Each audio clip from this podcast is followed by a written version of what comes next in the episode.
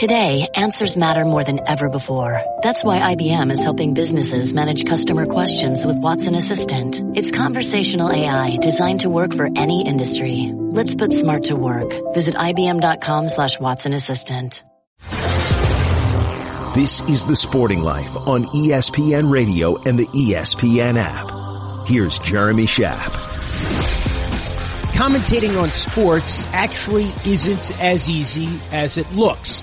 Imagine how challenging it would be if you can't see. Well, our next guest, Bryce Weiler, has been a sports commentator despite the fact that he is blind. He is also a disability consultant for the Baltimore Orioles, and he's done much work to help benefit those with disabilities. It's a pleasure to welcome to the sporting life, Bryce Weiler. Bryce, thank you for being with us. Hi, Jeremy. Thank you so much for having me on. Bryce, how did you become a sports commentator when you can't see the games that are taking place? I became a radio broadcaster at the University of Evansville, where Tom Benson taught me how to properly commentate Evansville sports on the radio as a radio broadcaster who is blind by reading facts on the players and coaches, studying both teams' games, and listening to the play by play broadcaster, studying his or her style, and learning how I can weave my commentary into the story that is told by the play by play broadcaster. I, I, mean, it, it's a remarkable thing to do. Um, why is it something you wanted to do? Because growing up listening to sports on the radio was important to me.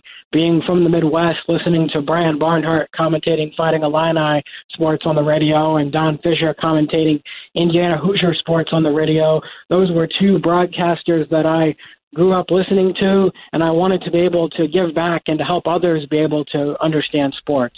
We're speaking with Bryce Weiler, and Bryce, how did how did you lose your eyesight? I was born four months premature, and when I was born, due to too much light or oxygen, the retinas in my eyes detached.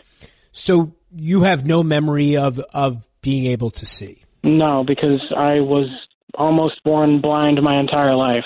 How long have you been working in the sports realm? I've been doing things in sports ever since I got into college at Evansville in 2010. Started with commentating games on the radio and then moved into other things at Evansville. What kind of things are you doing now? Currently, I am helping run a nonprofit called the Beautiful the Beautiful Lives Project, where we work to help individuals of all disabled groups be able to live their dreams through programs where they can do things with sports teams, playing on the court or the field, performing with a cheerleading or dance team, doing art events, and if people would like to look at our nonprofit website, it's www.beautifullives.org beautifullives.org, and we'd love to have as many people help us invest in smiles as possible. What made sports so compelling for you when when you've never seen a game? You've never you've never seen these things that that you're so passionate about sports became so interesting for me by being able to listen to them on the radio. And then when I was at the University of Evansville, the former Aces head men's basketball coach Marty Simmons gave me the opportunity to sit on his basketball bench, which was something I, I'd always dreamed about doing, being a part of a sports team. And after finishing college, I wanted to give that back to other individuals who may be blind or whatever challenge someone is facing in their life, giving individuals of all disabled groups the opportunities to live their dreams. We're speaking with Bryce Weiler, who is an advocate for those with disabilities. He is a sports broadcaster. Uh, he's inspired so many people already, um, but you are eager, as you say, to spread your message. What, what do you think it is that that everyone listening should understand about the capabilities of those with disabilities? Just because someone is blind or whatever challenge they might be facing in their life does not mean that this individual cannot be a great member of society, cannot hold a high class job, cannot live his or her dreams or goals, and they just need people to support them and to help them get through people who do not think they can be successful because they're blind or facing other challenges in their life. What are your dreams, Bryce? I'm quite satisfied doing the work I'm doing to help individuals of all disabled groups be able to live their dreams. And I want to continue doing that with sports teams across the country, continue making the Beautiful Lives Project, which I am the co founder of, be as successful as it can be, helping individuals of all disabled groups to live their dreams, grow their passions, and be able to achieve their goals in life. And again, how can you get involved with Beautiful Lives? People can look at our website, www.beautifullives.org.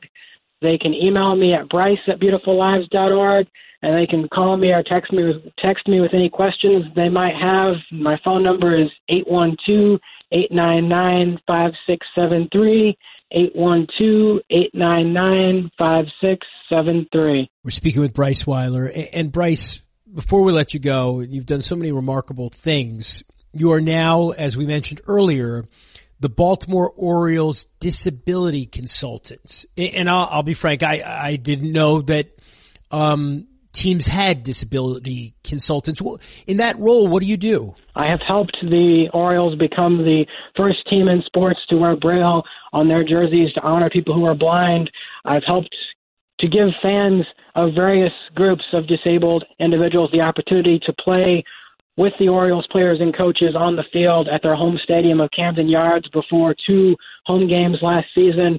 Furthermore, I have helped ensure that the Orioles spring training stadium, um, spring training stadium, Ed Smith Stadium, as well as their home stadium of Camden Yards, are accessible for individuals of all types of groups. Bryce, I, I feel we'd be remiss right now having you on the show at this point in time if I didn't ask with what we're experiencing right now, not only in this country, but all over the planet, uh, the coronavirus crisis.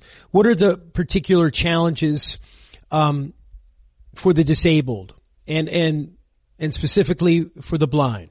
People who are disabled, not just individuals who are blind, because one should not single out one group of disabled individuals over another. Sometimes it can be hard to find some assistance if people need to get to the grocery store or even having the groceries brought to them because sometimes going through through a crowded grocery store can be hard for someone who is in a wheelchair or has to use a walker or just even getting out because some of the public transportation is not running on its normal schedule. So people can reach out to their friends and neighbors whether they are disabled or not and ask them if they need help and how they can help them. Well, Bryce, I appreciate uh, your being on the show and the work you do, uh, the advocacy work that you do. We wish you the best of luck.